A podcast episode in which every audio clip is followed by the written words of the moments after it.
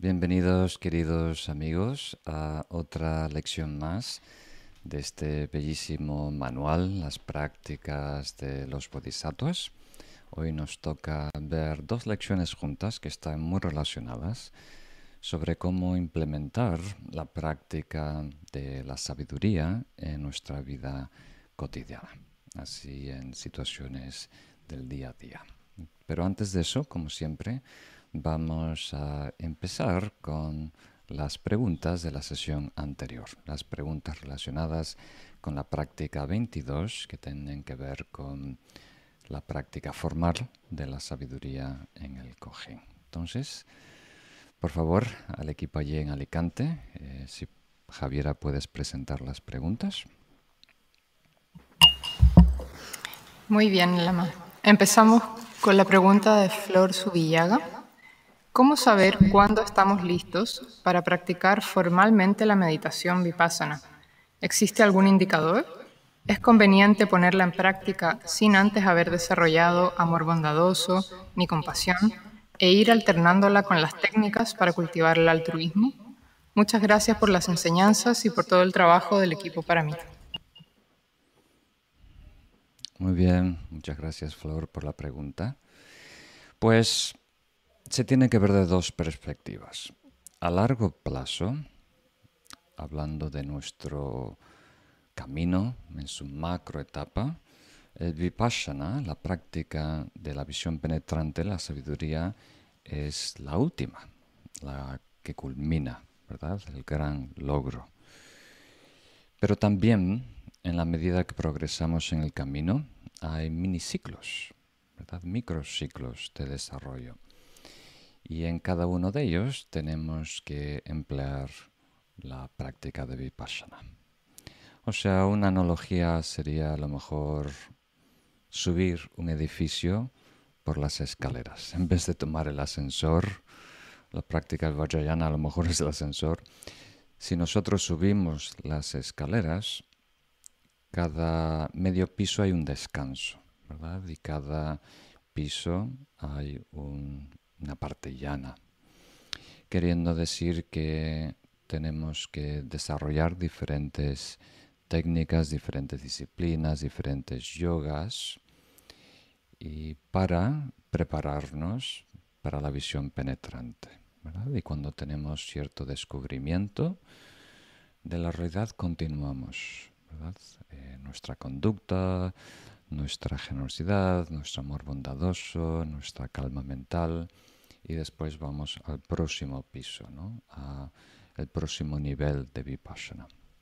Entonces tenemos que verlo como dos alas de un pájaro o las dos piernas de una persona. Por un parte eh, tenemos la práctica de la metodología del upaya, de los medios habilidosos, del mérito, que elevan nuestro estado y el otro ala, la otra pierna, es la práctica de la sabiduría. Y tienen que ir par a par. Una alimenta a la otra. Pasamos a la próxima pregunta.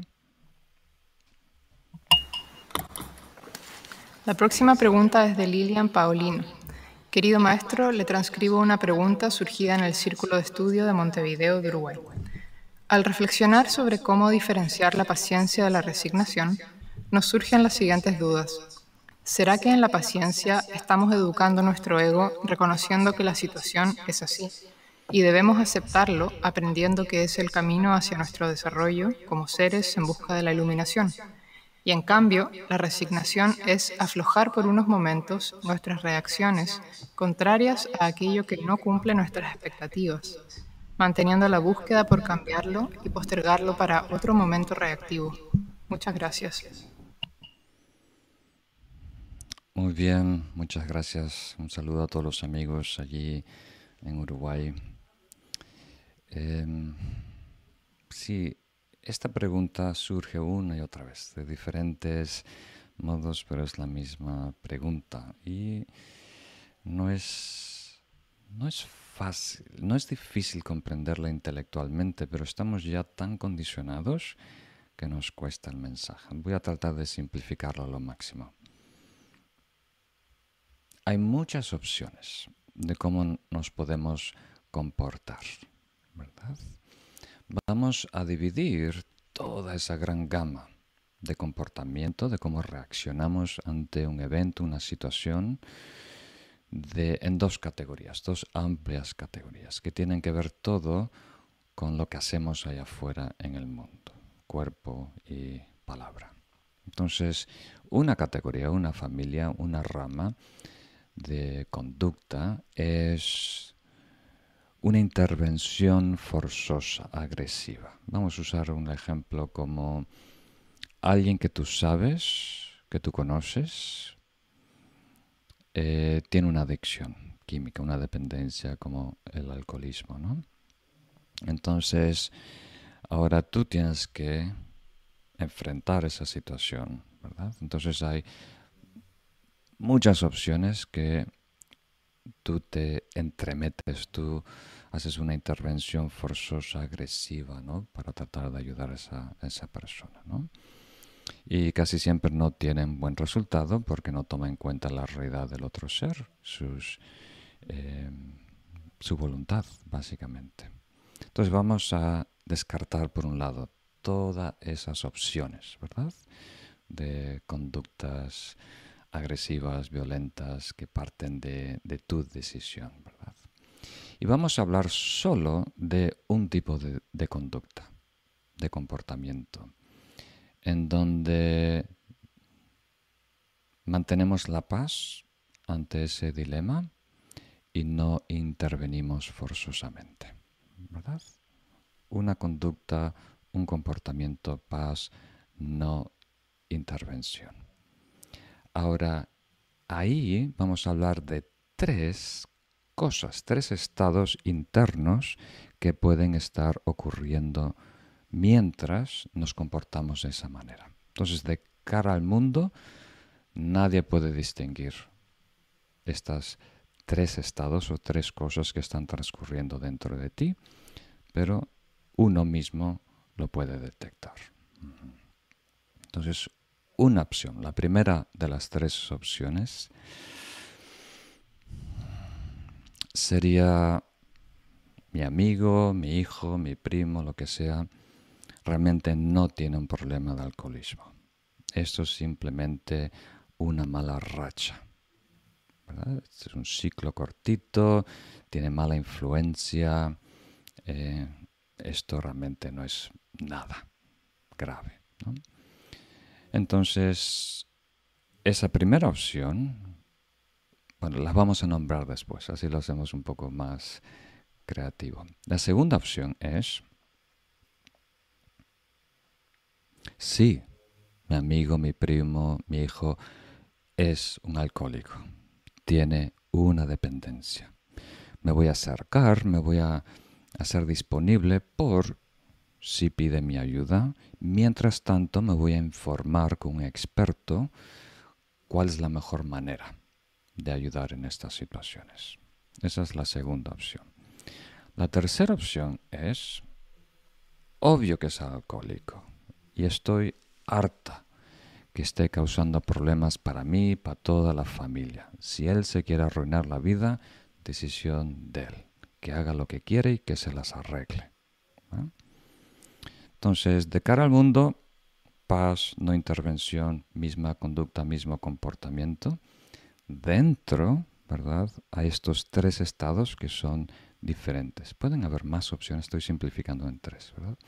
El primero es negación, ¿verdad? Estás creando una realidad alternativa, ficticia, porque no quieres enfrentar eh, la realidad que esa persona que tú quieres, que tú aprecias, lo que sea, tenga este problema. O que tú tengas que hacer algo para ayudarle. ¿verdad? Entonces estás eh, mintiéndote, engañándote a ti mismo, ¿verdad? Y de fuera parece que eres una persona tranquila, muy aceptable, pero lo haces por apego a tus ideas, honor y a lo mejor incluso miedo. La segunda es un estado de paciencia, un estado de madurez, que reconoce, acepta lo que está transcurriendo y sabe que eh, la solución tiene que incluir a otra persona.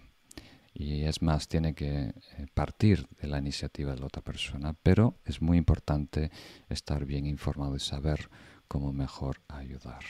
Eso le llamamos el estado de aceptación que produce paz eh, en nosotros, pero se mantiene interesado en participar, en ayudar si es posible. Y el tercero, cuando dice, obvio, se está arruinando la vida, me está complicando a mí y a todos la, que se las arregle. ¿verdad? Eso es resignación. Eso es resignación. Eh, quiere decir que adoptamos una postura pasiva en donde nos da igual lo que le pase a esa otra persona que está sufriendo. Entonces, las tres opciones, los tres estados, tienen la misma conducta, comportamiento físico de la perspectiva de otros, pero dentro hay algo muy diferente y eso también crea un karma muy diferente y eso también eh, presta a la persona a, como diríamos, gestionar, ¿verdad? Lidiar con esa situación de una manera hábil o no hábil. ¿Captan la idea? Entonces, solo la del medio, solo la paciencia eh, prepara a la persona para poder participar en la solución de ese problema de una manera acertada. Entonces espero que, eso pueda ayudar. pero lo veremos a, continuación. Eh, en tres semanas vamos a ver el paramita de la paciencia y ahí otra vez tocaremos este tema y lo veremos con más detalle. Pasamos, Javier, a otra pregunta. La próxima pregunta es de Oconde Infinitas gracias por el cariño y la dedicación al venerable Lama y equipo Paramita. Me surge una duda sobre la red de la que habla en la práctica 22. ¿Sería como una red que atrapa, como si fuera una telaraña, o es una red que posibilita, como la red de raíces de un árbol?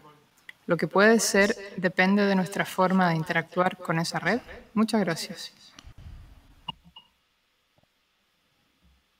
Buenas. Ah, creo que no. Aquí el mensaje no es una red que existe. Esto, la, idea de la red es una analogía para ayudarnos a entender mejor cómo se relacionan las cosas, los fenómenos, las entidades. Entonces, eh, la analogía de la red es una, una, posible ayuda, en este caso nos sirvió mucho, una posible ayuda para mejorar nuestra comprensión de las relaciones. Por ejemplo,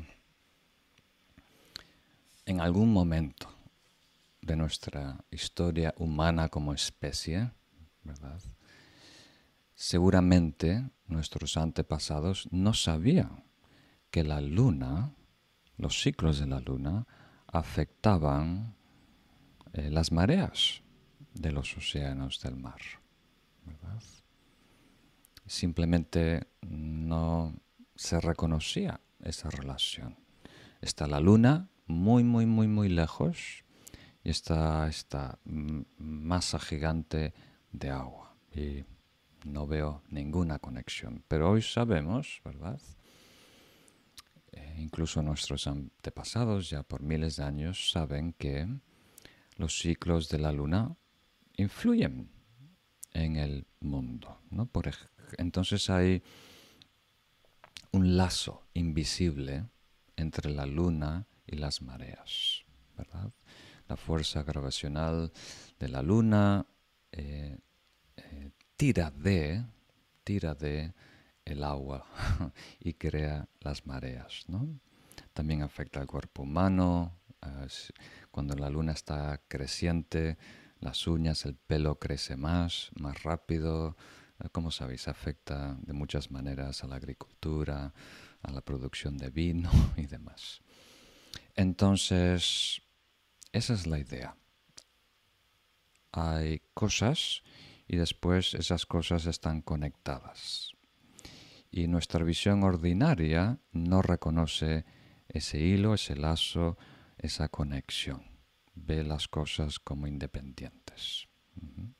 Entonces, otra analogía, ahora para ayudarte a lo mejor si funciona mejor, y a lo mejor lo has visto, hay algunos artistas, escultores, que hacen sus imágenes, sus esculturas, con una especie de alambre, como el alambre que usan para los gallineros, un alambre más pequeñito, algunas veces es eh, con seis lados, ocho lados, algunas veces es cuadrado. Entonces ese alambre eh, lo van moldeando y hacen figuras, caras, caballos y demás. Entonces imagínate que ves una estatua ahí de una cara, ¿verdad? Toda de alambre. Y, y vamos a llamar la conexión entre los alambres, ese nudo que hacen cuando se encuentran, un nodo. Entonces, si alguien quiere estirar ¿verdad? la nariz, hacerla más puntiaguda hacia afuera y tira de uno de esos nodos, eh, eso va a tirar toda la cara, va a arrastrar y va a, transformar todas las, eh, como dirían, la estructura facial, todos los, eh, los gestos. Entonces, si nosotros tiramos de uno de esos nodos, todo lo que está conectado con esos nodos también se mueve. Entonces, en el futuro, si nosotros podemos cambiar la órbita de la Luna, alejarla del planeta, eso va a tener repercusiones en la Tierra, va a afectarnos de muchas maneras, porque hay una conexión, hay una relación, hay una interdependencia. Entonces, la red de interdependencias es una analogía para representar eso que muchas veces nuestra percepción ordinaria y nuestros conceptos abstractan niegan. Muy bien, pasamos a la próxima pregunta, Javiera. La próxima pregunta es de Jordi Anglés. Hola, la Marinchan, muchas gracias por su respuesta a mi pregunta. Referente al tema de la práctica 22. La vacuidad ha dicho que es como una frontera que realmente no existe. La prueba está con el virus. Bien, ¿podría pensar que la vacuidad es lo que hay dentro de una botella vacía? ¿O como el espacio que hay entre los radios de una rueda de carro, que no se ven, pero cumplen su función? ¿Y que si la rueda fuera entera se partiría? Muchas gracias, equipo Muchas gracias por la pregunta.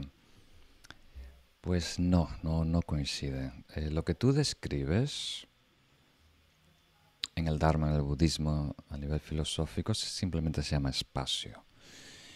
Y en la metafísica, si queremos especificar, se habla de dos espacios. Hay el espacio cotidiano, que es el espacio eh, dentro de una taza, o el espacio entre los marcos de una ventana, una puerta, ¿verdad? en relación a, un objeto. Y después hay el otro espacio que es eh, un concepto de, eh, como la realidad material, ¿verdad? Todo lo que no tenga forma, ¿verdad? Está eh, dentro de, espacio. O sea, la libertad de no tener forma es el espacio. Entonces, se usa espacio de esas dos maneras. Aquí vacuidad quiere decir justo lo que tú mencionaste, el ejemplo de la frontera. No queremos decir que la frontera es porosa porque no está hecha de diamantes o que si investigamos los, las moléculas de carbón en el diamante hay espacio dentro de esas moléculas. No quiere decir eso. Eh, utiliza mejor el otro ejemplo del dinero, ¿verdad? Cuando decimos que la naturaleza última de un billete de 100 euros es vacuidad, no queremos decir que ese billete tiene espacio, que tiene huecos. Quiere decir que lo, lo que nosotros estamos reproduciendo en nuestra mente, la creación, la reificación, la cosificación, la cristalización de ese billete le agrega una existencia, una vida que no tiene. Entonces el billete funciona eh, se puede intercambiar por servicios, por bienes, pero es otra vez una gran red de interdependencias. Depende de leyes, de normas, depende de confianza. Eh, funciona en este momento, en este contexto, por una combinación de muchos factores. Pero nuestra mente no se relaciona con ese billete de 100 euros de esa manera, relativa, ¿verdad? Temporal. Se relaciona como si allá afuera había, hay una hay valor inherente, independiente y permanente. Y eso que nosotros estamos agregando, imponiendo, esa naturaleza, tenemos esto cuesta mucho tiempo, eso es un tema muy delicado. Estamos ahora viendo en esta lección algo que la mayoría de los filósofos desconoce, ¿verdad? Entonces, daros tiempo eh, no es algo que podemos captar inicialmente. Pero este ejemplo del dinero, un billete de 100 euros o la frontera puede ser una mina que poquito a poquito vas investigando y vas a descubrir tesoros. Pasamos a la próxima pregunta.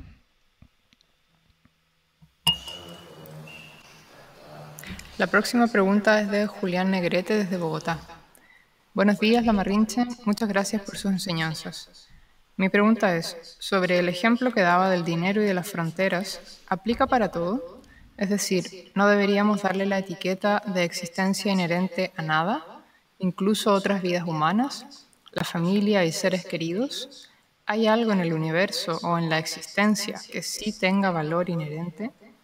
Y la otra pregunta es, ¿qué sentido tiene la vida y la realidad si de acuerdo al principio de vacuidad todo carece de existencia inherente, ¿para qué y el porqué de la necesidad del mérito, las prácticas de bodhicitta y todas las demás enseñanzas? Muy bien, muchas gracias Julián y a todos los amigos en Colombia. Em, sí, es un tema delicado.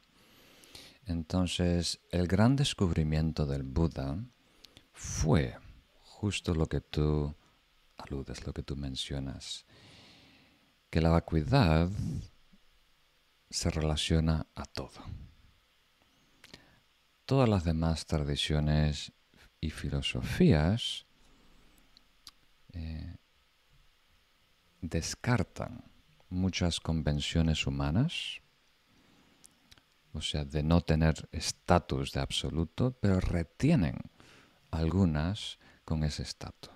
¿sí? Todo es relativo, todo es impermanente, transitorio, pero hay alma eterna, hay Dios eterna, hay un átomo eterno, el tiempo es eterno, el espacio es eterno, la sustancia primordial es eterna.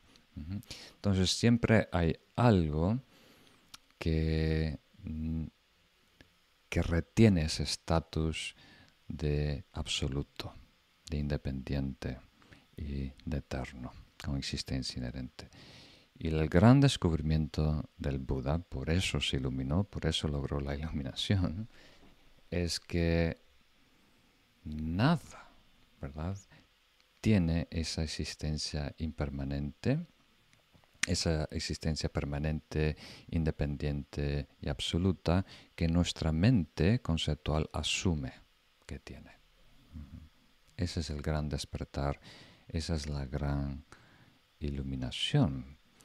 Y gracias a ese estado absoluto, entonces cuando decimos vacuidad, vacuidad simplemente es un placeholder, es un término que estamos utilizando para representar el estado último de la realidad, más allá de las convenciones, de las percepciones, de los pareceres, de las etiquetas, juicios y demás. Entonces ese estado último o vacuidad es lo que nos permite relacionarnos. Si algo existiera y tuviera existencia última, no se puede relacionar, vincular con nada. Porque si tú hablas con alguien, ¿verdad? Esa conversación te cambia. Técnicamente, si somos precisos, te cambia. El hecho de cocinar te cambia. El hecho de crear te cambia. Y ya dejas de ser lo que eras antes. Entonces, una vez más, eh, vamos a descubrir con el estudio, la reflexión y la meditación a largo plazo que nuestra tendencia natural es de caer en estos dos extremos, donde reificamos y creemos que las cosas tienen existencia propia. Le llamamos eh, existencialismo, y el otro extremo donde negamos todo, que es un poco eh, la premisa de tu pregunta, el nihilismo. Pero vacuidad, esta enseñanza de vacuidad, el camino del medio, simplemente quiere decir que los dos extremos conceptuales, que nuestra mente binaria está equivocada, que las cosas existen de otra manera, de una manera mucho más dinámica, fluida y conectada. Esa es la clave. Y eso es lo que permite que funcione todo, ¿verdad? El comercio, la vida, la familia, la salud, la evolución, el karma, el desarrollo, el amor, la familia, todo es gracias a la vacuidad. Si las cosas existieran por sí mismas, entonces serían eh, una realidad independiente de este universo. No podría tener contacto, relación.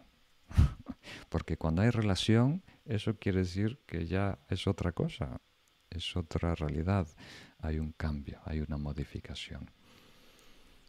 Y sé que esto parece a plena vista un pa innecesariamente tedioso, técnico, pero es una gran ventaja en nuestro desarrollo espiritual. Va a ser una de los recursos que nos va a impulsar nuestra práctica en el futuro. Y aquí recién estamos introduciendo el tema. Entonces, no es necesario llegar a conclusiones, ¿verdad? Estamos abriéndonos, explorándonos. Entonces, eh, resiste esa tentación de llegar a una conclusión determinante. Esto es así, la vacuidad es esto. Eh, simplemente te estás abriendo. Estamos ahora eh, descubriendo pistas, claves, estar mejor informados para después reflexionar en el futuro. Continuamos con la próxima pregunta. La próxima pregunta es de Ubeimar Lopera desde Medellín. Buenos días, gracias Lama por compartir su sabiduría. Vengo estudiando sus conferencias y cursos hace unos pocos años y siempre he tenido la dificultad de entender y aplicar de forma práctica el concepto sobre el cual insisten tanto de ayudar a todos los seres, o de que lo más importante es el bienestar de los demás. Se me hace teóricamente muy altruista, pero de facto es, en mi humilde opinión, inaplicable, incluso por una limitación espacial y de recursos. Esto me hace sentir cierto sentimiento de culpa, al ver el sufrimiento ajeno y no poder hacer nada al respecto. ¿O bastaría con desear que estén bien? Muchas gracias, Lama. Muy bien, muchas gracias, otro amigo de, Colombia. Mm. Tienes razón. El Buda histórico, hace 2600 años, al perfeccionar la sabiduría, a realmente tener el poder de beneficiar a los demás y estar completamente comprometido con la compasión y bodhicitta a beneficiar a los demás, igual pudo solo ayudar a un número relativamente pequeño de la población humana en ese entonces. Entonces tiene razón. Hay límites. No podemos hacer todo por todos y no podemos ayudar a todos. Mm. Pero ese no es el sentido. o sea, bodhicitta es el compromiso de ayudar a todos los seres, ¿verdad? estamos comprometiéndonos a ayudar a todos los seres. Y ahora no podemos hacer mucho. Y es más, muchas veces que intentamos ayudar, empeoramos, la embarramos. ¿Verdad? Dañamos más. No, no, algunas veces no nos podemos ayudar ni a nosotros mismos, ni, ni hablar de los demás. Entonces, ¿por qué? Como tú dices, todas las enseñanzas siempre indican desarrolla esta actitud, esta aspiración, esta motivación altruista, en donde te comprometes, te dedicas, aspiras a beneficiar, ayudar a todos los seres, ¿verdad? ¿Por qué, por qué, por qué, por qué? Primero el por qué y después cómo funciona, que es más tu pregunta a nivel práctico, cómo funciona. Entonces el por qué es todos los problemas en nuestra vida vienen de lo opuesto a ese deseo. Entonces, el sufrimiento viene de acciones torpes que van en contra de otros y la realidad, karma negativo. El karma negativo viene de estados aflictivos. De ira, rencor, odio, celos, arrogancia. Esos estados se apoderan de nosotros y nos impulsan a actuar de una manera tóxica, contradictoria, errónea, que produce malestar para nosotros y los demás. Esos estados aflictivos surgen del egocentrismo, que es una distorsión, En donde estamos obsesionados por nuestro bienestar. No tenemos un interés sano en nuestro bienestar, sino estamos obsesionados, exageradamente preocupados por nosotros. Todo se relaciona con nosotros, ¿verdad? Y ese estado de nerviosismo, de miedo, nos hace muy reactivos. Y todo lo que surge, bueno, malo, neutral, nos provoca, provoca, irrita a esa, ese, como diríamos, egocentrismo. Y eso produce esos estados aflictivos. Entonces, lo que neutraliza ese estado egocentrista es el altruismo reconocer que todos necesitamos la misma felicidad. Entonces, lograr ese estado interno, independiente a cómo se vaya a manifestar en palabras o gestos, el estado espiritual interno, ¿verdad? De ecuanimidad o altruismo, eso es lo que corrige ese miedo, esa distorsión, ese egocentrismo dentro de nosotros. Entonces, esa es la razón por la cual es importante. Y también nos acerca a la verdad de quienes somos, va diluyendo, disolviendo la dualidad, la distorsión de la realidad. Nos acerca, nos ayuda a, a conocer profundamente cómo existimos. Ahora, ¿cómo hacerlo? Es una cadena, una consecuencia. La, la última, ¿verdad? Empezamos por el resultado final. Queremos por encima de todo que los, todo lo que es vida esté satisfecho, esté en paz, esté libre de sufrimiento, esté feliz. Para facilitar, para ayudar en ese proyecto, en esa misión, en ese logro, nosotros mismos tenemos que estar capacitados. Entonces, para que otros se iluminen, logren la perfección del ser, si que nosotros queremos ayudar en ese plan, en esa misión, en ese resultado, nosotros mismos tenemos que iluminarnos. Entonces ahí ya tenemos el segundo nivel. Tenemos que enfocarnos en nuestra iluminación para poder asistir de alguna manera en la iluminación de otros. Para nosotros iluminarnos, tenemos que desarrollarnos. Eso quiere decir eliminar lo negativo, superar todos los velos conductuales, aflictivos, eh, afectivos y de sabiduría y desarrollar virtud, mérito y sabiduría. Entonces nos tenemos que dedicar a la práctica, al entrenamiento, al desarrollo espiritual. Ese es el tercer nivel, ¿verdad? ¿Captan la idea? Entonces, ¿eso qué quiere decir? Que si tú mantienes bodhicitta, si tú tienes esta mente, este corazón que está dedicado a la felicidad de todos los seres, hoy te tienes que preocupar mucho de tu salud, de tu dieta. Porque solo si tienes un cuerpo sano vas a poder estudiar, reflexionar y practicar, transformarte y dar un paso en la dirección a la iluminación. Entonces, y eso cambia todo.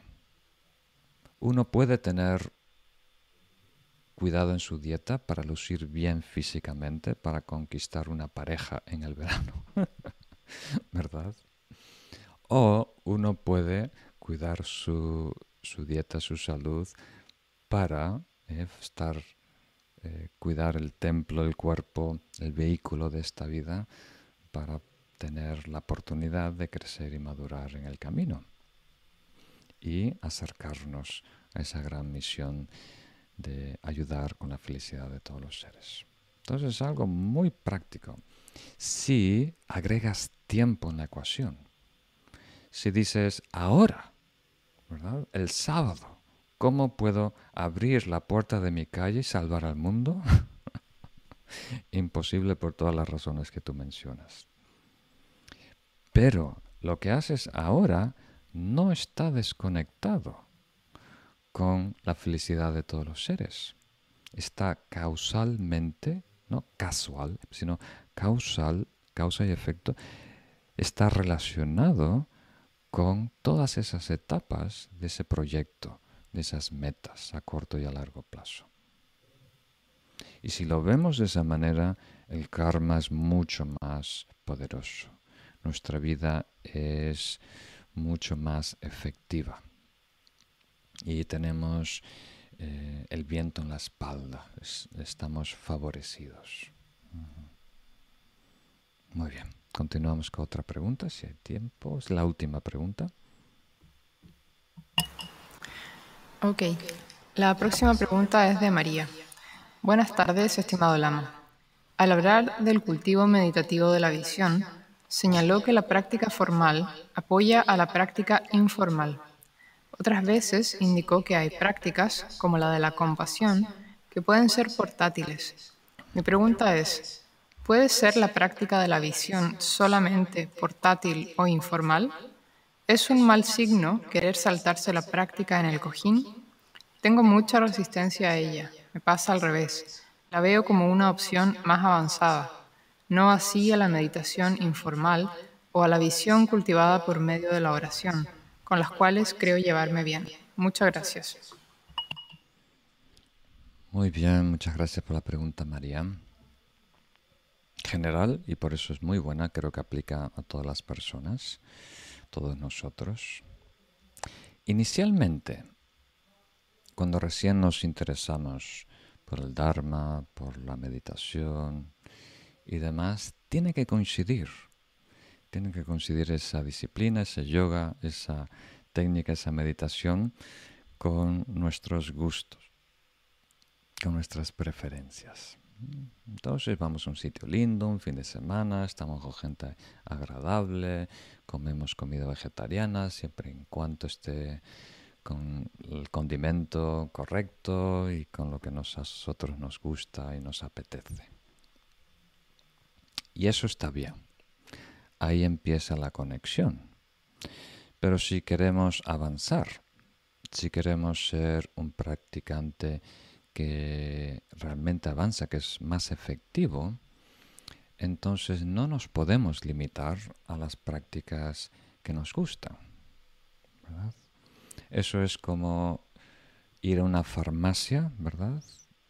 Y buscar un medicamento y anticiparle al farmacéutico, eh, sí, por favor, ayúdame con este problema, pero la medicina tiene que saber a fresa. Me puedes dar en cualquier forma, en pastilla o líquido, un jarabe, pero tiene que saber a frutilla, a fresa. Muy limitante, ¿verdad? Seguramente en esa, en esa farmacia va a haber media docena de medicinas que, tengan el sabor de, de fresa, pero a lo mejor no es la óptima, no es la que mejor te conviene. Entonces, Dharma, camino espiritual, es medicina. La medicina más potente porque atiende a la enfermedad más seria.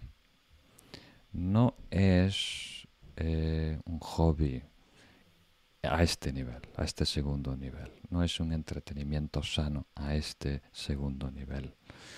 Entonces, para pasar a este segundo nivel, tenemos que tomar todas nuestras exigencias, preferencias, apetece, gustos, ponerlos en una bolsa, atarla y tirarla por la ventana.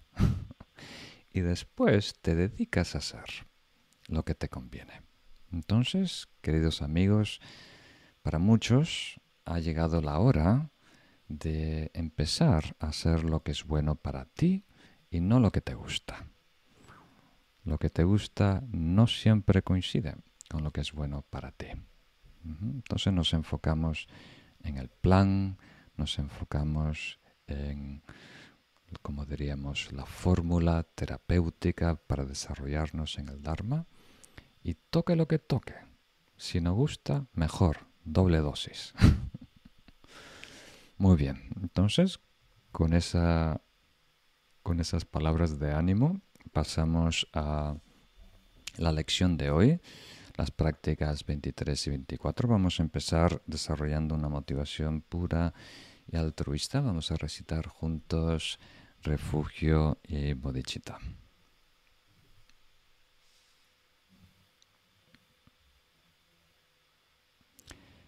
Tomo refugio en el Buda, el Dharma y la Asamblea Suprema hasta alcanzar la perfección.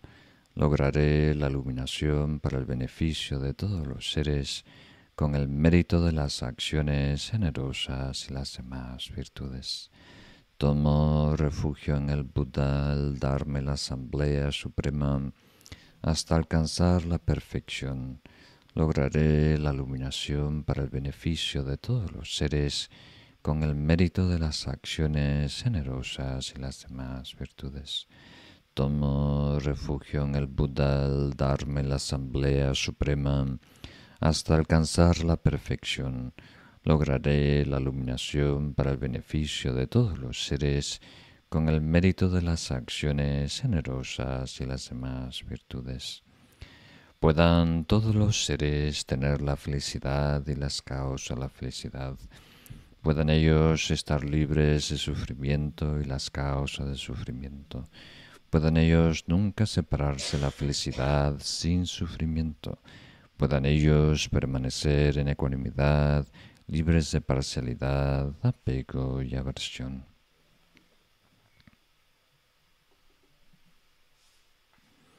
Muy bien, Queridos amigos, vamos a comenzar.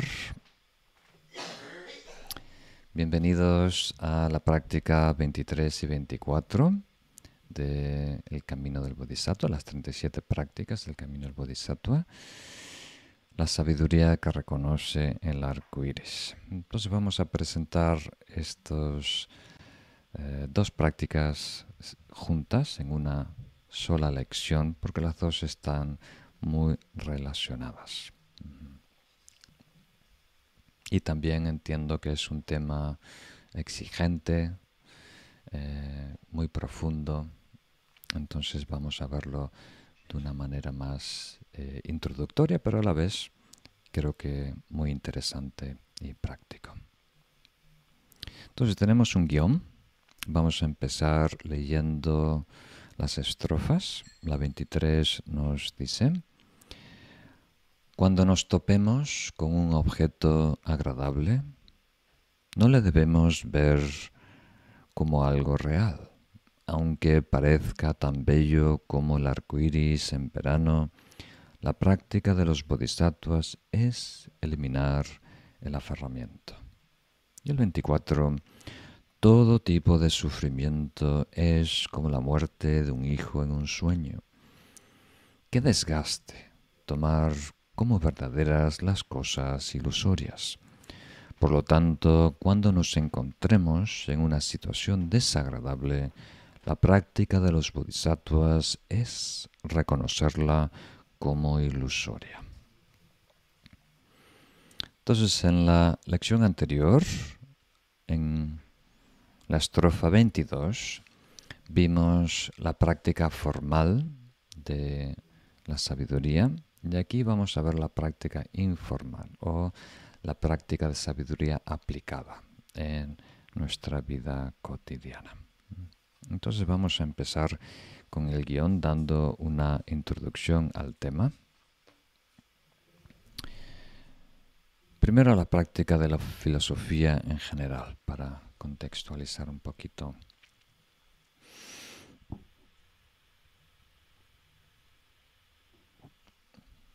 La práctica o el descubrimiento de la verdad, el desarrollo de la visión correcta de la verdad, no surge naturalmente, no surge al azar. Es algo que hay que cultivar y desarrollar conscientemente a propósito, en colaboración, por supuesto, con todos los otros aspectos vitales del camino espiritual, del Dharma, pero es algo que no surge solo, hay que cultivar conscientemente. El primer punto, todos los yogas se ven fortalecidos con el acompañamiento de la sabiduría, de una visión más acertada de la realidad, incluso el amor y la compasión. ¿Qué quiere decir? Que ese mismo yoga, disciplina, práctica, eh, estado espiritual es más transformador cuando el practicante eh, mantiene una visión profunda de la realidad. Y los yogas, todas las disciplinas espirituales, aquí estoy usando yoga no como hatha yoga, o los, sino como un término muy amplio a lo que son disciplinas espirituales. Los yogas solo se perfeccionan con la sabiduría no dual. Entonces, por mucho tiempo o mucha maestría que uno logre en una disciplina en particular, no va a lograr la perfección de ese estado, de esa disciplina, si no está presente la sabiduría no dual o la visión directa de la verdad última. Y eso lo vamos a ver a continuidad. Ya empezando con el próximo sábado, vamos a introducir los paramitas o las virtudes trascendentales o perfectas. Y ahí vamos a valorar, yo creo, eh, la importancia del papel que juega la sabiduría en nuestro desarrollo espiritual en las diferentes paramitas o disciplinas. El tercer punto. Muchos yogas nos ayudan a evolucionar, pero la iluminación depende de la sabiduría no dual. Entonces, hay todo tipo de prácticas que nos ayudan a ser mejores personas, que es a lo mejor lo más importante inicialmente. No podemos ser un practicante espiritual genuino si no somos una buena persona, una persona decente y bondadosa. Y todos los yogas, todas las disciplinas en el camino aumentan nuestro nivel. Creo que es la forma más genérica de incluir todo lo que es metodología, método. Mm, pero solo la sabiduría concreta el cambio. Crea la realización espiritual, particularmente el último logro, que es el despertar o la iluminación. Solo el acceso directo intuitivo a la verdad última ilumina. El apartado número B nos dice, la visión aquí con mayúscula queriendo decir eh, la visión de la realidad, nuestra postura filosófica. Entonces, a todo esto, si suena un poco complejo y no has visto la lección anterior, a lo mejor si tienes tiempo es ventajosa. Si estás interesado en este tema de aplicar la sabiduría en nuestra vida diaria, la introducción que di eh, en la lección anterior, la 22, puede ser muy útil donde defino algunos de estos términos. La práctica formal, o sea, la visión se puede cultivar de dos maneras. A través de una práctica formal en el cojín.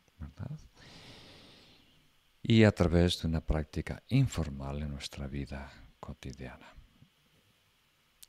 Y en vez de verlas como opciones, tenemos que verlas como complementos. O sea, nuestra, nuestro desarrollo no se debe limitar a ese momento formal. Y para algunas personas que son anti meditación formal, no se puede limitar a intentar ser una mejor persona en, en el día a día. Tienen que haber estos dos elementos. Y vamos a entender un poquito el por qué. Entonces, la práctica formal fue la, lección anterior y ahora intentaremos ilustrar, introducir el tema de la práctica informal en la vida diaria. El apartado número C. La práctica formal e informal se retroalimentan, se benefician mutuamente la una a la otra.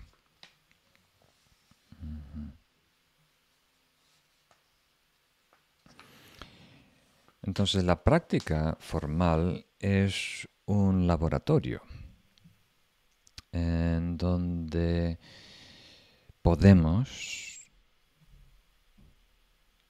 juntar las condiciones óptimas para la práctica, queriendo decir eliminar las que no favorezcan, como ruidos, distracciones, ¿verdad? y enfocarnos solo en las que producen ese estado espiritual. Entonces, en el laboratorio de la meditación, en esa práctica formal diaria en el cojín, tenemos la mejor oportunidad de hacer descubrimientos, de introducirnos en nuevos estados, nuevas realidades. Y en la práctica, en la vida diaria, donde hay más variabilidad, más complejidad, más personas y más elementos, más ruido y más factores estresantes. En esas condiciones podemos mejorar la estabilidad de lo que hemos descubierto. Inicialmente no hay mucho beneficio, honestamente, de intentar desarrollar estados espirituales, meditar en el día a día. Pero si logramos en nuestra práctica diaria o en retiro, un retiro de tres días, de diez días, de un mes, de un año, lo que sea, si logramos eh, introducirnos tener acceso a un estado espiritual, trabajar con ese estado espiritual que ya conocemos en nuestra vida diaria, o sea, lo conocemos por la práctica formal, pero ahora en nuestra vida diaria trabajamos con eso que ya conocemos, por la resistencia, por el ruido, por nos ayuda a fortalecer ese estado, a sentarlo mejor, hacerlo más estable en nosotros. Me acuerdo una vez hace mucho tiempo, cuando recién estaba empezando, un practicante aquí en Estados Unidos me estaba comentando que se fue a hacer un retiro de tres meses aquí en el este de Estados Unidos y justo coincidió que estaba una pequeña cabaña y estaba en construcción, estaban armando otras cabañas en el terreno muy cercano y estaban con las máquinas, con los martillos neumáticos, así, haciendo mucho ruido. Y él se sintió muy frustrado, ¿no? Mm, hasta estaba irritado, enfadado, ¿no? Vengo aquí a hacer retiro, he reservado ya un año este tiempo de mis vacaciones y demás, y ahora justo coincide que hay esta construcción, esto es, me arruina todo, ¿no? No voy a poder progresar. Parece que me están martillando la cabeza. Pero después de dos semanas, eh, reconoció que era una ventaja, porque era ya una persona experimentada, había hecho otros retiros, tenía cierto nivel de acceso voluntario a la estabilidad meditativa. Entonces, esos golpes, esos ruidos fuera le ayudaban a enfocarse mejor en su objeto meditativo. Le obligaban a enfocarse mejor en su objeto meditativo. O sea, para que la meditación sobreviva a ese nivel de interrupción, tienes que poner mucho empeño, mucha energía, mucha dedicación, mucha lucidez de tu parte. Y eso es lo que fortalece, ¿verdad? Como atletas que van a entrenarse en la altura, donde hay menos oxígeno, eso fortalece el cuerpo o hacer trabajar con, con pesas o correr en el agua. Esa resistencia nos hace más fuertes. Inicialmente no podemos, pero una vez que tengas cierta maestría de la técnica, entonces ahí empiezas a correr en el agua y desarrollas más fortaleza. Entonces el ejemplo que pongo aquí no es correr en el agua, es aprender un idioma con técnicas de inmersión. O sea, eh, por ejemplo, yo estuve estudiando en Nepal mucho tiempo tibetano y a mí no se me dan muy bien los idiomas. Entonces me fue laborioso, ¿no? Tuve que, poner más empeño, más trabajo que la mayoría de los estudiantes. Y en algunos casos tuve la oportunidad de estar eh, inmerso en una comunidad tibetana en donde nadie habla inglés y menos castellano, ¿no? Entonces, en esos momentos, aunque el tiempo, la comunicación fue más breve, menos organizada y demás, em, por las exigencias del momento, eh, por lo espontáneo, natural, orgánico de, la comunicación, ayuda a recordar términos, saber cómo usarlos y saber nuance, saber cómo se dice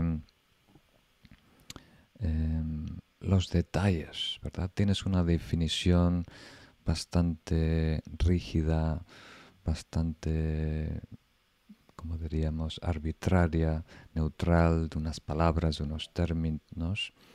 Y aquí empiezas a apreciar, ¿verdad? Cómo se expresa en esta región de Tibet, eh, con esta persona, con este acento y o con esta entonación. Entonces ahí realmente vas aprendiendo el idioma, ¿no? es saber escuchar diferentes eh, acentos, diferentes usos eh, del idioma y tú mismo saber cómo eh, comunicarte en diferentes situaciones. Tienes otra comprensión del sentido de las palabras y también queda más grabado en ti. Y el otro ejemplo que tengo aquí es tiro libre en un campeonato de fútbol. Somos una comunidad española latinoamericana, a lo mejor este ejemplo sirve. Si alguna vez has jugado fútbol, sabes que hay una gran diferencia entre el entrenamiento y el partido.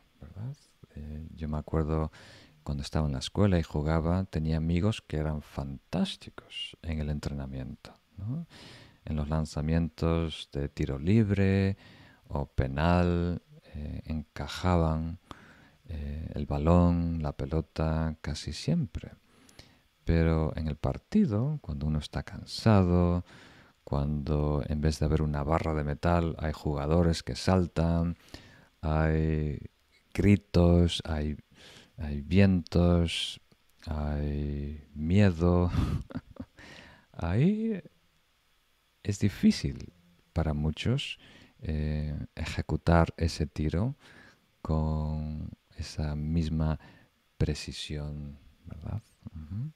Entonces, el desarrollo de la práctica a todo nivel, ahora nos enfocamos en el aspecto de sabiduría, pero cualquier práctica en la vida diaria ayuda a comprender mejor, crear más estabilidad y más fortaleza en esa práctica y en ese estado espiritual.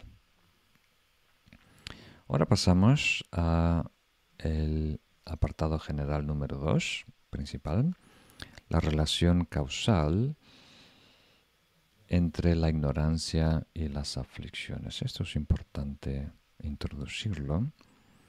Entonces nuestra percepción dualista nos lleva a experimentar las apariencias como si existieran independientemente. Aquí es algo lindo que podemos aprovechar la etimología del castellano, independientes de la mente, independientemente. Entonces, nuestra percepción natural hoy en día, ¿verdad?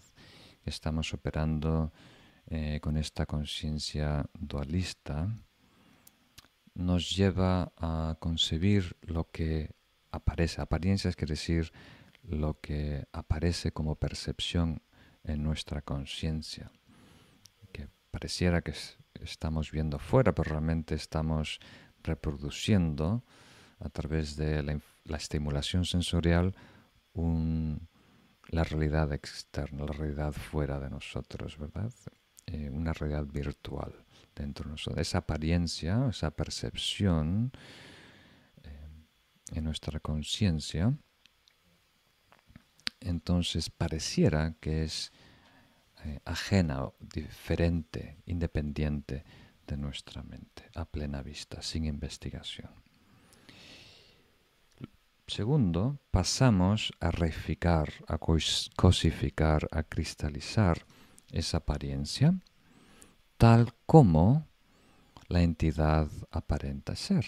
Entonces, si algo de nosotros necesita confirmar, ajá, no solo eh, la percepción o cognición eh, vívida, sino después cristalizamos, cosificamos, reificamos esa apariencia, esa percepción, eh, confirmando que es tal como aparenta ser, independiente de nuestra mente, de nuestro ser.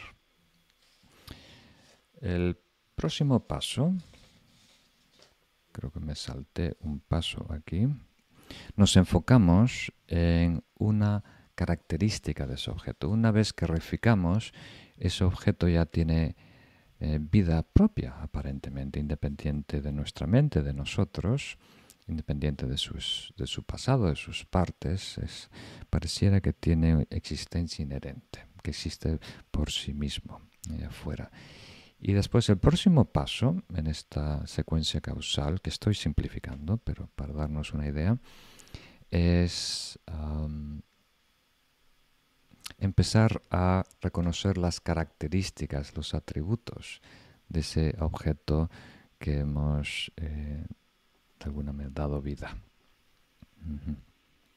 El próximo es El egocentrismo, ¿verdad? Este nerviosismo del ego, este enfoque exagerado a nuestro bienestar, empieza a reaccionar ante las sensaciones que producen esas características. Si es una sensación dulce de un pastel, entonces el egocentrismo reacciona con ansia.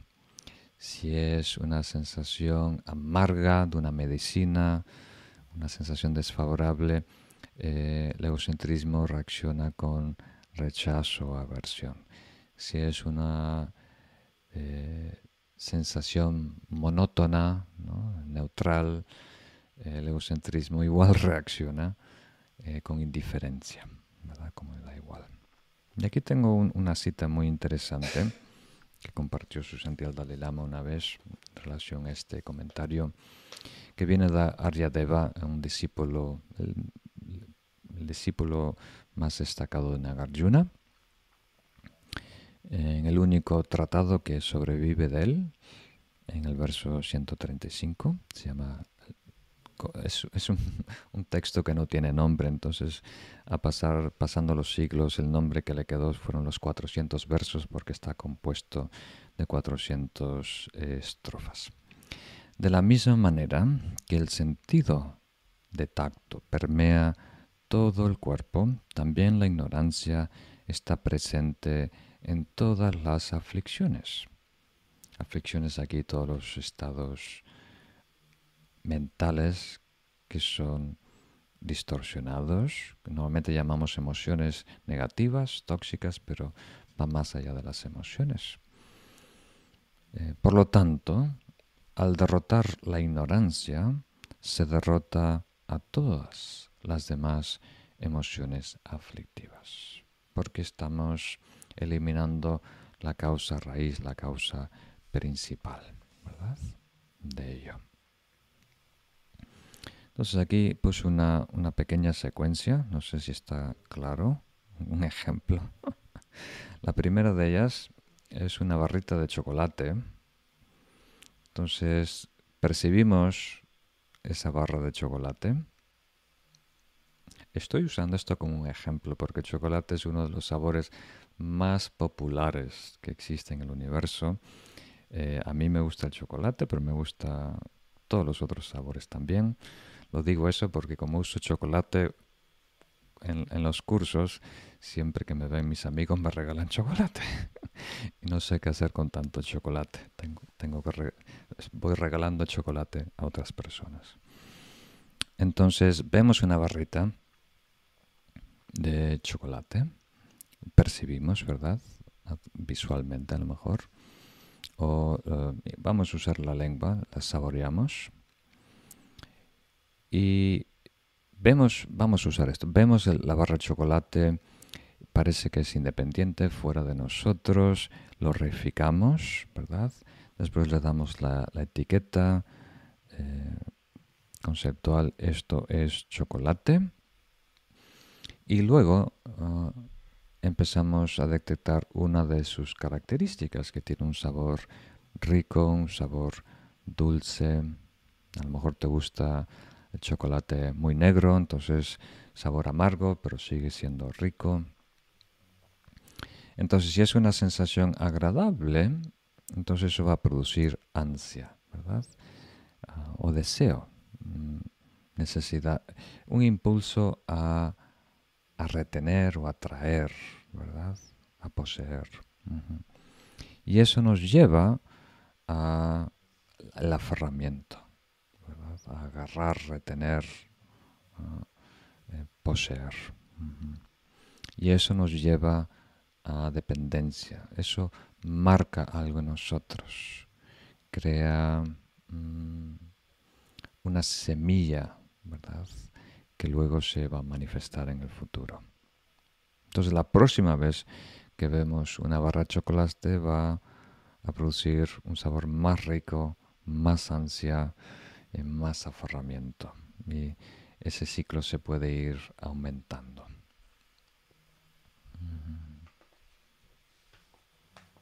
Entonces, una idea muy simple de la secuencia causal. Hay más pasos que no, no tenemos tiempo a desarrollar ahora.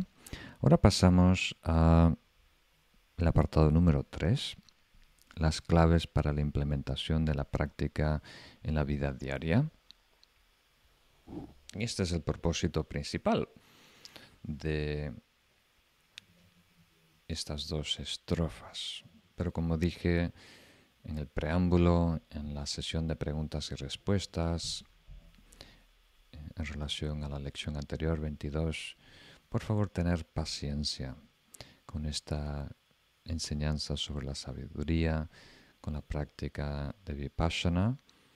Es, eh, como diríamos, accesible para todos nosotros, pero no funciona tan rápido como uno espera. Entonces tener paciencia, eh, tenemos que tener una dieta muy equilibrada, mejorar nuestra conducta, mejorar nuestro amor, compasión, nuestro equilibrio mental, nuestra calma mental, nuestro estado de shamatha. Y a través de diferentes disciplinas, yogas, eh, ejercicios, a través de un estudio filosófico, vamos a estar cada vez más preparados para meditar y empezar a indagar en quién soy yo y la naturaleza de los fenómenos, la realidad subjetiva y objetiva. Y luego, en base en de ese descubrimiento, eh, apoyándonos en una experiencia, un descubrimiento, un reconocimiento en meditación, vamos a poder llevarlo a la práctica. En nuestra vida diaria. Entonces estos dos versos o dos estrofas aluden a, ese proceso. Después de algún logro meditativo, vamos a poder luego mejorarlo cuando lo aplicamos en nuestra vida diaria. El primer descubrimiento para muchas personas es reconocer la transitoriedad, que todos los fenómenos son impermanentes, están en un proceso de cambio. Y eso es una gran, gran ayuda. Si logramos ah, entenderlo y después de verlo en nuestros procesos mentales, incluso nuestra respiración que todo lo que identificamos como inhalación, exhalación, eh, no hay un concreto estado, es algo que fluye, es algo dinámico, es como un río, ¿verdad? Que está fluyendo. Nuestra mente conceptual necesita eh, cristalizarlo, congelarlo, identificarlo, nombrarlo, pero vamos descubriendo en meditación que la respiración, los pensamientos, las emociones, todo está en movimiento, todo está fluyendo. Y ese descubrimiento, si lo reconocemos, lo habitamos, aprendemos a habitar este presente fluido, no el presente abstracto, conceptual, sino eh, el presente que está más allá del tiempo, atemporal, el presente que es eh, un instante y eternidad al mismo tiempo, ese descubrimiento después lo podemos introducir en diferentes momentos de nuestro día a día. Y ese, esa introducción, esa visión, ¿verdad?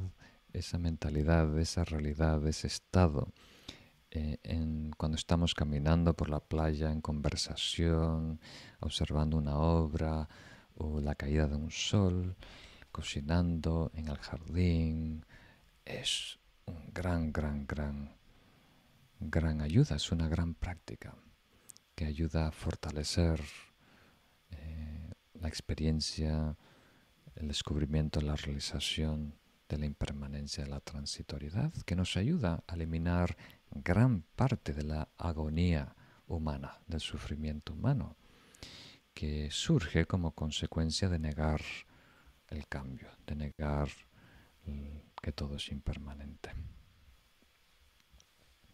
Entonces, ahora que tenemos esa introducción, claves para la implementación de la práctica en la vida diaria. Apartado número A. Dudar que las cosas tienen la existencia inherente que aparentan ya es mucho. Creo que este guion no es muy formal, eh, ya es mucho. Queriendo decir de la misma manera que es una gran ventaja eh, asentar, aceptar la impermanencia, el solo hecho de indagar en estos temas, aunque no sean completamente comprensibles hoy en día. El hecho de indagar, de cuestionar, de mm, dudar incluso la posibilidad del estado último, de la vacuidad, del camino en medio, ya es un gran avance. Ya estamos activando y moviendo cosas en nosotros. Y produce mérito, produce un karma especial. Muy bien. El apartado número B, las apariencias engañan. O sea, apariencias queremos decir, en general las apariencias engañan. Esto es un, dicho, ¿verdad? Un refrán cotidiano. Aquí, a nivel técnico, queremos decir mm, la manera que concebimos la realidad que percibimos, ¿verdad? En tibetano nangwa, esa percepción kármica, esa apariencia de nuestra conciencia, engaña. Nuestra necesidad de concretar dibuja un elefante en las nubes. Esto es algo que a mí me ayuda mucho. A ver si este ejemplo te, te resulta beneficioso. Y lo puedes probar. Donde vivimos en Alicante es difícil porque no hay muchas nubes. Pero este año coincide que está así, lloviendo mucho. Entonces un día un tanto nublado, especialmente cuando esas nubes que parecen algodón, pompones de algodón, nubes cúmulus. Miras al cielo y te enfocas en una nube y sin pensar nada, sin eh, querer nada, sin parcialidad. Y nota como algo en tu mente empieza a definir en esa nube tan difusa Ah, tan, como diríamos, natural, empiezan a encontrar una forma, ¿no? Con las sombras, eh, empieza a encontrar la cara, normalmente es la cara de una persona, un pirata con barba o un elefante. Y ves aquí su trompa elevada, una oreja grande. O sea, parte de nuestra mente ordinaria conceptual eh, necesita eh, que las cosas se definan, que las cosas se concreten. Eh, hay algo en nosotros que aún está inquieto en la ambigüedad, cuando las cosas son no definidas. Entonces, esa misma necesidad que tenemos de buscar patrones en las baldosas cuando estás caminando o ver eh, un mapa en una mancha de café o un elefante en una nube, eh, está ocurriendo siempre en nosotros sin darnos cuenta. Estamos tratando de congelar, cristalizar, cosificar, reificar, em, definir, concretar lo que estamos percibiendo.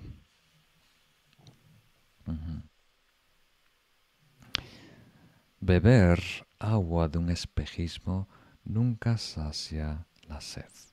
Entonces, estas apariencias o percepciones kármicas de nuestra conciencia, eh, en donde por la evaporación del agua, por la calor, aparentemente hay agua ahí a lo lejos en el desierto, ¿no? un espejismo, es algo que está proyectando nuestra mente. No podemos realmente relacionarnos con eso de una manera efectiva. Si, el, si en ese billete de 100 euros, eh, si en ese espejismo vemos felicidad, el espejismo, la felicidad, no podemos relacionarnos, beber de esa felicidad. Es algo que nosotros estamos proyectando en esa forma. No existe como tal.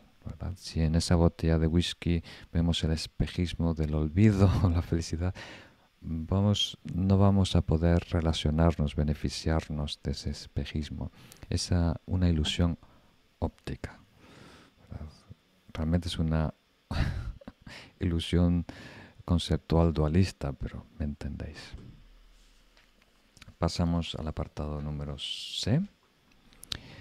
Recuerda el vasto tejido cósmico de la interdependencia. Mm. Otra vez aquí tejido no me refiero a un tejido literal, es simplemente una analogía.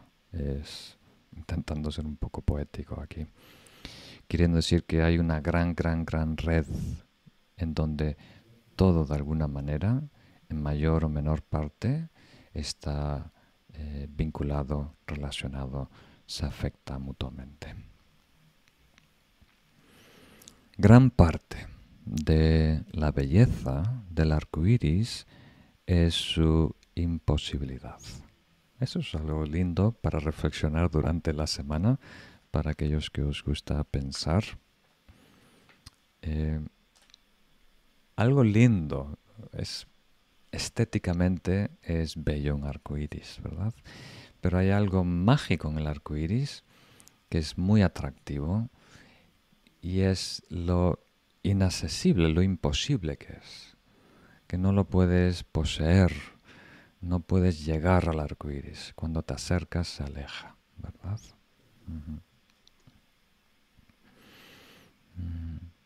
Los ecos de la cueva señalan la red de condiciones interdependencia. Esto es una analogía clásica que emplean los maestros desde la antigua India, los yogis. O sea, si tú estás en una cueva, a la falda de una montaña, eh, en un almacén, una nave industrial muy grande y gritas. Eh, ese grito eh, se reproduce. Hay un, hay un eco. Entonces, imagínate cuando desarrollen inteligencia artificial y ese robot escuche un eco por primera vez, no va a saber cómo procesarlo. Pero nosotros, a través de los años, hemos procesado ese evento mágico en donde hay una voz sin una voz. Hay un sonido que no fue pronunciado. Y el eco es un fenómeno que existe eh, en dependencia de muchos factores. Hubo las cuerdas vocales que vibraron, ¿verdad? Y crearon estas ondas en la atmósfera y que se toparon con la piedra o con el cristal, con lo que sea, esas ondas regresaron a tus oídos internos que producieron estimulación y eso llegó a través de muchas conexiones eh, a ser interpretado a través del cerebro por tu mente y eh, después etiquetado, ese, ese, ruido fue etiquetado como eh, el eco de lo que yo acabo de pronunciar y después se le puede agregar valor, me da sensación agradable, desagradable, neutral, ¿verdad? etcétera. Entonces, no se puede negar la realidad del eco, ¿verdad? Si tú tienes una grabadora digital o tu teléfono, puedes grabar el eco. Existe. Es un fenómeno. Funciona a este nivel relativo. Pero si uno investiga, no es lo que aparenta ser a plena vista. No es algo único, aislado, independiente y no cambiante, eterno. Es realmente eh, algo muy fluido, ¿verdad? Muy fluido que nuestra mente está interpretando de una manera y nombrando de una manera. Y saber que eso está ocurriendo es una gran ventaja porque te libera de las consecuencias de relacionarte de una manera errónea con algo que no existe como aparenta existir. De la misma manera que no podemos, imagínate, no podemos beber de un espejismo, no podemos lograr felicidad con el billete de 100 euros y no podemos conversar con nuestro propio eco. y por último, la muerte de un hijo en un sueño produce sufrimiento. Este es un ejemplo también clásico y un ejemplo eh, duro, a lo mejor para muchos de nosotros, queriendo decir que una persona que está soñando, y a lo mejor te ha ocurrido en algún momento, eh, en el sueño tienes algo y lo pierdes y después te sientes mal porque perdiste eso que has que era tuyo, ¿verdad? Y el hijo, por ejemplo, es el ejemplo más extremo, ¿verdad? Pero puede ser cualquier posesión que tú sientas que te pertenece en un sueño. Y al despertar, instantáneamente desaparece el sufrimiento porque nunca hubo algo que se pudo haber perdido. O sea, no sufrimos porque no se perdió. No se perdió porque no era nuestro y no era nuestro porque no existía. Entonces, si eliminas el existía, toda esa cadena de eh, como de, dramas, desaparece, se evapora instantáneamente. Entonces los maestros, los yogis usan este ejemplo para ayudarnos a reflexionar sobre otros eventos en nuestra vida, otras relaciones en nuestra vida, en donde nosotros pensamos que sí existen, por lo tanto sí lo puedo poseer, por lo tanto sí lo tengo que proteger y no lo puedo perder, y por lo tanto cuando se pierde yo sufro. Entonces, aunque nuestra vida hoy en día relativa no es lo mismo que un sueño, desde una perspectiva, desde la perspectiva de la realidad última, tiene muchas similitudes importantes. Entonces esta analogía puede ayudar a comprender eh, no que las cosas son completamente imaginarias y arbitrarias, como en un sueño, ¿verdad? Aunque el sueño también tiene sus leyes y sus lógicas, aunque cambia muy a menudo en nuestra vida cotidiana una vez más. Si reificamos esa percepción, esa apariencia, si realmente eh, reificamos eh, el espejismo como lago de agua, si reificamos el billete como dosis de felicidad, entonces ahí empezamos a ir en búsqueda para conquistar y retener ese objeto. No el objeto físico, sino el objeto mental que hemos recién inventado. La carga de felicidad y el agua eh, que me va a satisfacer la sed. Entonces nos aferramos a eso y cuando esa carga de felicidad o esa agua no cumple nuestras expectativas, sufrimos. Sufrimos.